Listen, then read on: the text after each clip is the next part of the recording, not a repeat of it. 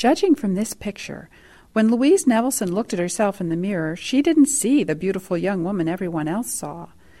I heard a recorded interview from our archives recently where Nevelson is saying, I'm interested in my life and my awareness and my consciousness. You certainly see that from her expressive self portrait. She clearly has reached deep within herself to achieve this haunted intensity. Those heavy marks and distorted features speak to the considerable struggles of her early years as an artist. But it seems to me the strength of character seen here also forecasts the dramatic persona of later years.